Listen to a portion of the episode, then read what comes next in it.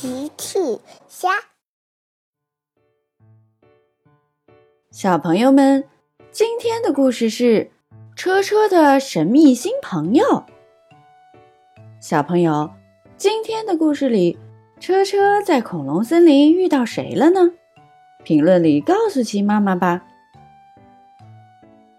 今天是周末，小趣一家要去恐龙博物馆玩。车车最开心了，因为车车最近很喜欢恐龙，他要在恐龙博物馆找一个恐龙好朋友。大奇开车载着大家来到了恐龙博物馆，长颈鹿姐姐在门口迎接大家。大奇说：“你好，长颈鹿姐姐。”“你们好，欢迎参观恐龙博物馆。”恐龙。恐龙，好，嘿嘿，车车已经等不及了。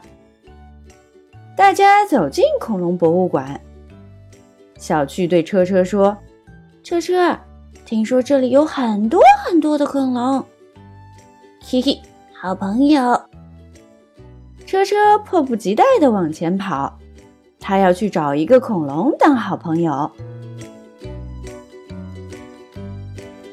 车车跑到第一个展厅，眼前站着一头凶猛无比的恐龙，比大奇的汽车还要大呢。车车都看呆了。霸王龙先生，车车认出了他。没错，这是一头凶猛的霸王龙，尖尖的牙齿，锋利的爪子，它可以抓住任何猎物。车车又来到第二个展厅，这里有一头浑身长满尖刺的恐龙，它还有铁锤一样的尾巴。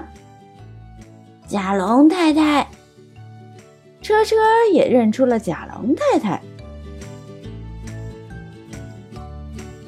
车车又来到第三个展厅，车车走进展厅，只看见四只柱子一样的腿。车车抬头，这是一头有长长的、长长的脖子的恐龙，比车车家的房子还高呢。哇，万龙先生！车车最喜欢万龙先生了。车车实在太喜欢这里了，这里有他喜欢的所有恐龙。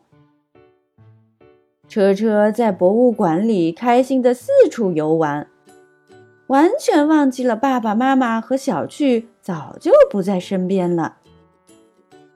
车车，车车听见谁在叫他，车车停下一看，是爸爸妈妈和小趣。小趣走上前，哦，淘气的车车，我们到处找你呢。嗷。好，呵呵呵，车车很开心的样子。